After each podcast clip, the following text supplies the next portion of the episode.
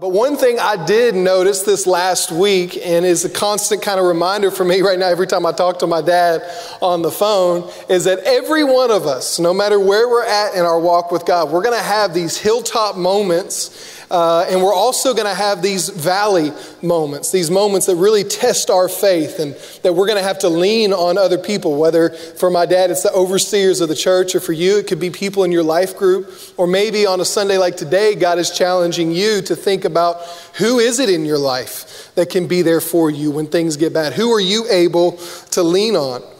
And I've been pastoring long enough uh, now to know that that day is going to come for everyone when you are going to need somebody. And really, what I want to talk to you about over the next few minutes is why you want that to be the people that are in this room and in this church.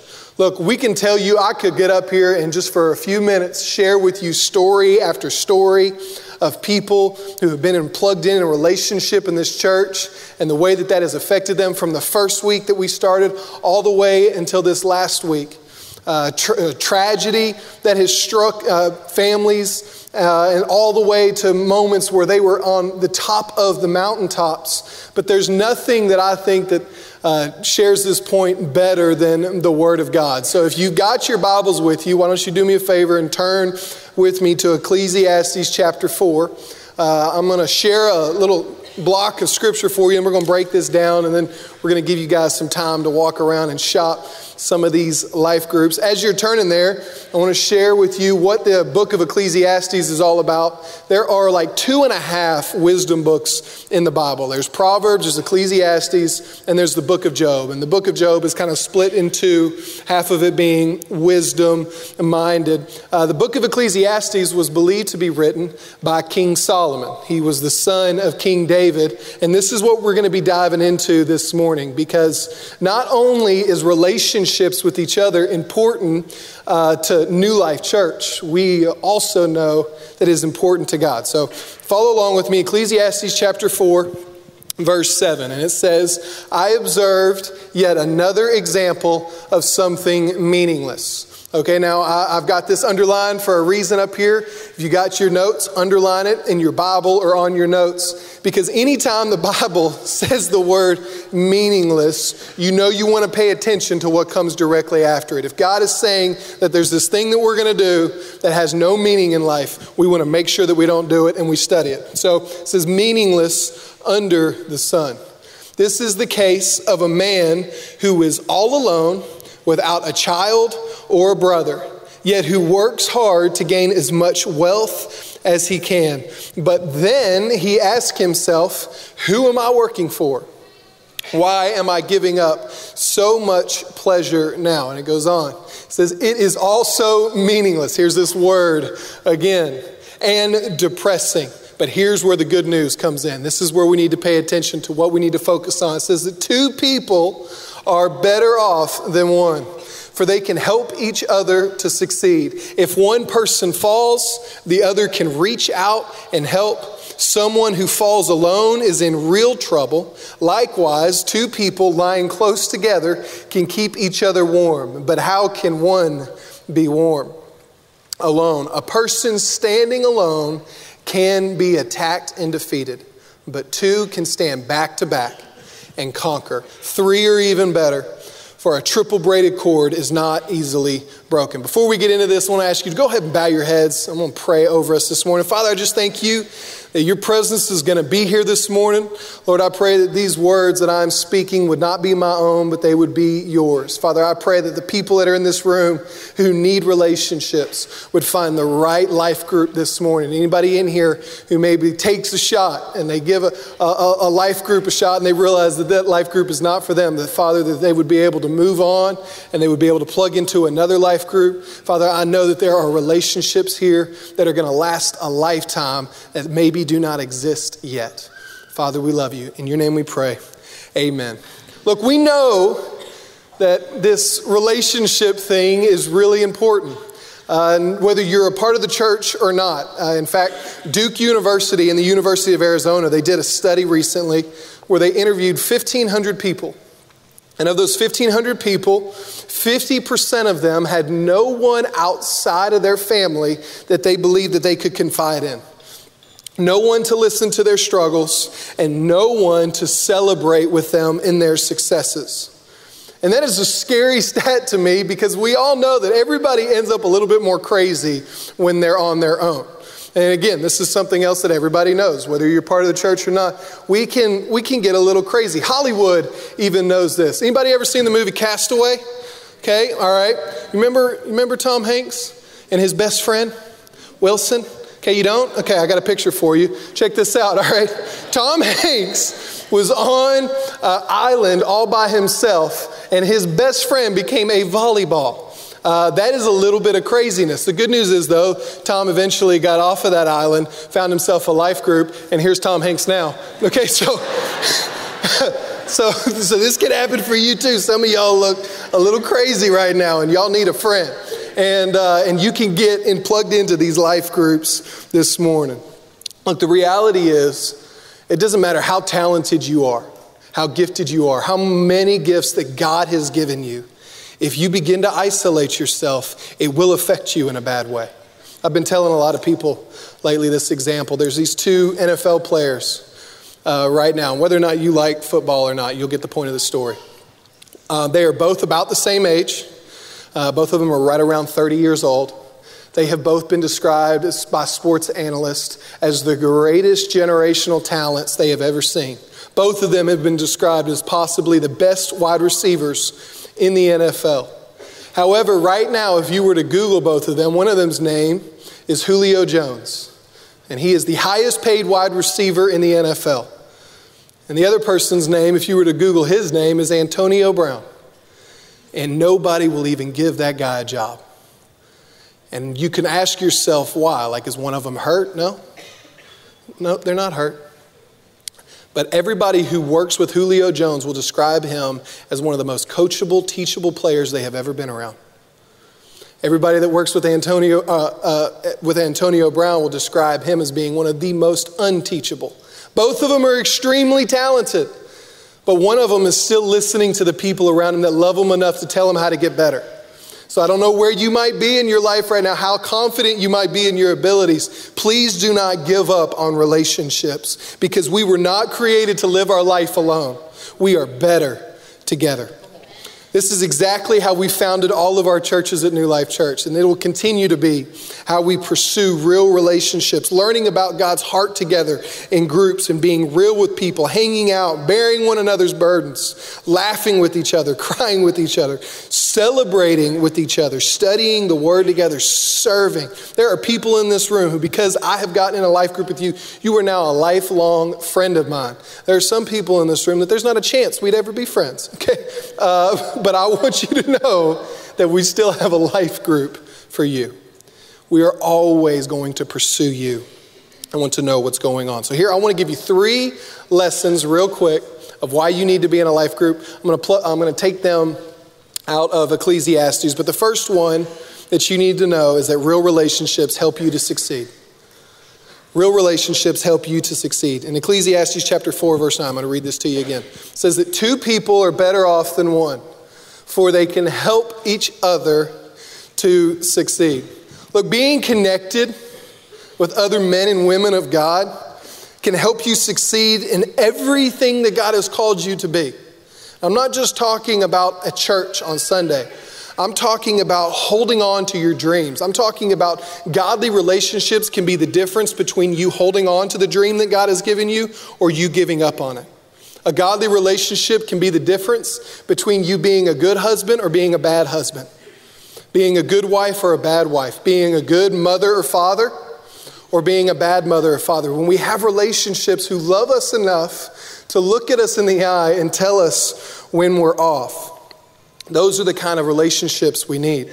Look, I have all kinds of people in my life who I don't know where I would be without their relationship. And many of them are down here on the front row, whether it's Pastor Jim or uh, Avery or John Boyd or Luke Brown or Dr. Q. And all of those people would probably take a bullet for me, except for maybe Dr. Q. Uh, okay, but Also, all of those people love me enough to look me in the eye and tell me when I'm off and to tell me the truth.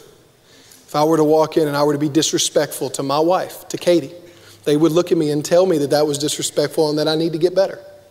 Those relationships mean the most to me because those are the ones that are pointing me towards God, not away from Him. I love seeing right now, I've got two boys, and uh, one of them is about 16 months old. His name is Bo, and he has recently uh, started to show a serious interest in potty training. And, uh, and so uh, we're, we're kind of excited about it. It's, he's still young enough that it's really not successful uh, more than 50% of the time, so that causes all kinds of mess.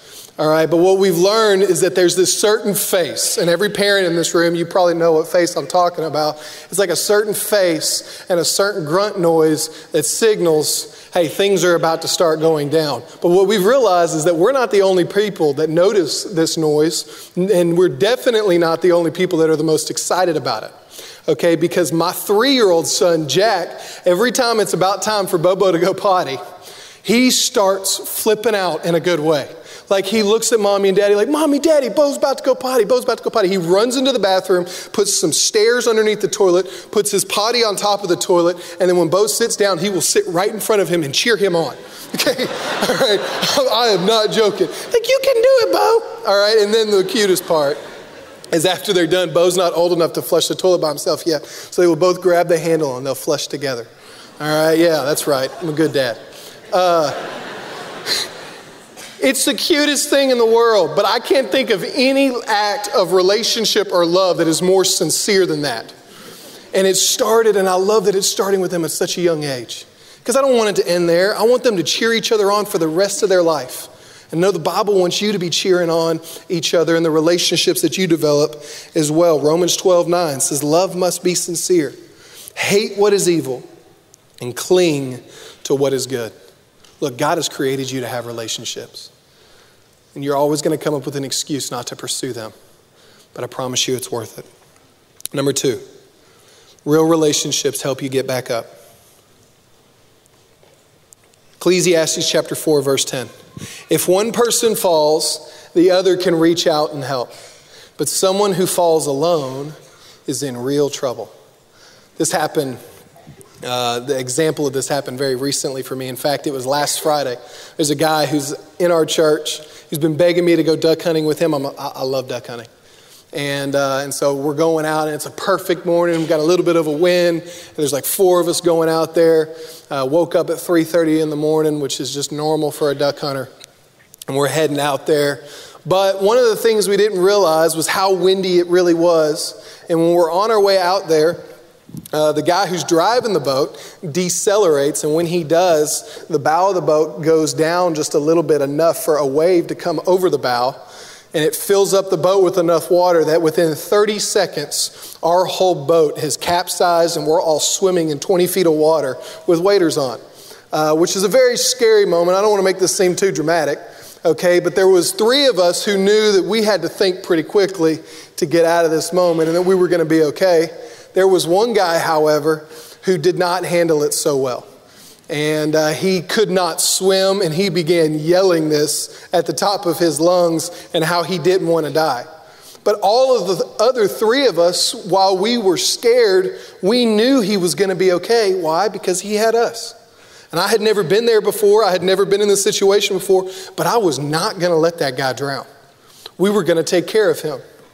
But the reality is that some of you in this room, you're drowning right now and you have nobody around you to take care of you. You don't even have a close enough relationship to even admit that you're drowning and that you need some help.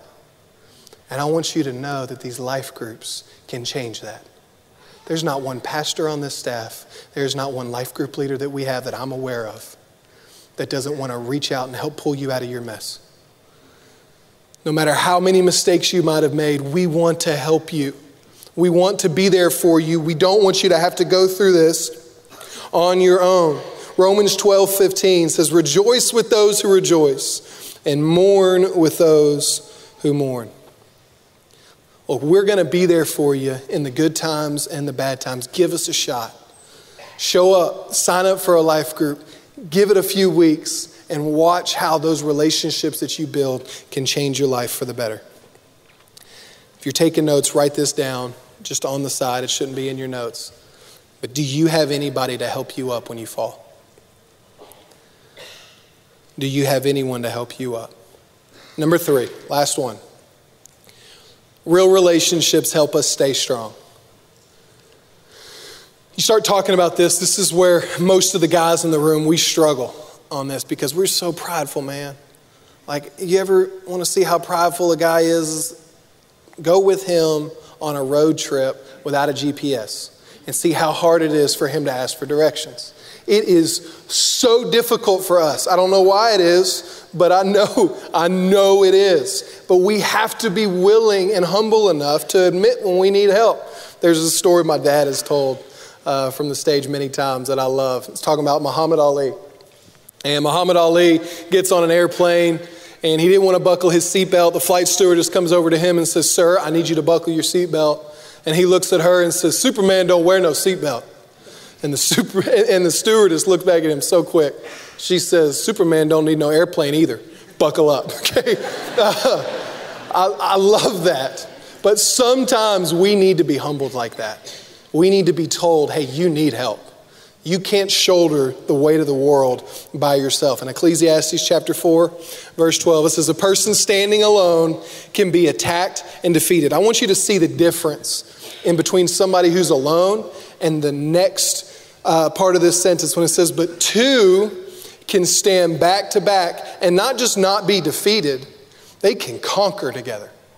The difference between you being by yourself and you having somebody along with you can be the difference in you winning the battle that you've been fighting for years or for decades, or for you continuing to lose to it. Having somebody alongside you who can pull you out when you're at your lowest. And three are even better, for a triple braided cord is not easily broken. Not only, guys, do we need help to succeed and encouragement to get up when we've fallen we need accountability. And we are all always going to fight to get away from accountability because it hurts at times. We need it, we know that we need it, but we're always going to fight to get away with it and to get away from it. But the most hypocritical, weak, sad form of love is the type of love that sees someone that they love in danger and simply hopes that it will work out for them. We need people around us who are willing to be there in the mess. It is not judgmental, ruthless, or wicked of me to look at my kids when they're doing something that could harm them, like playing in the street, and go and grab them and pull them out of the street. I love them. I don't want them to continue playing there. I don't look at them and say, oh man, try to be careful. Those things, they'll hurt. No, I love them enough to say, come here, son. You can get hurt these life groups that we're talking about today. It's full of people that will love you enough to pull you out of the street. Say, hey, you're heading towards something that's going to hurt you. You got to trust me. We need to invest in relationship and quit making excuses for why we can't. Somewhere in your seat around you, you should see a card. It looks like this. Uh, there's a few different spots that you can check. It's got a few different lines on the top for your name and your phone and your email. But if you could, grab that card around you. And as you look at it, uh, I want to share with you that this is the vision for 2020 that has come from my dad. You might have heard him share this in a video recently where he was talking about daily devotions with God, but also us having weekly ministry. And then he's gone a little bit deeper into talking about the weekly ministry side because he knows that we all have different schedules. And it's hard for us to maybe commit to leading a life group. But that doesn't disqualify you from doing ministry. Some of you, you're meeting with your friends right now and you're doing a Bible study. And what New Life Church wants to do is we want to get behind you in that.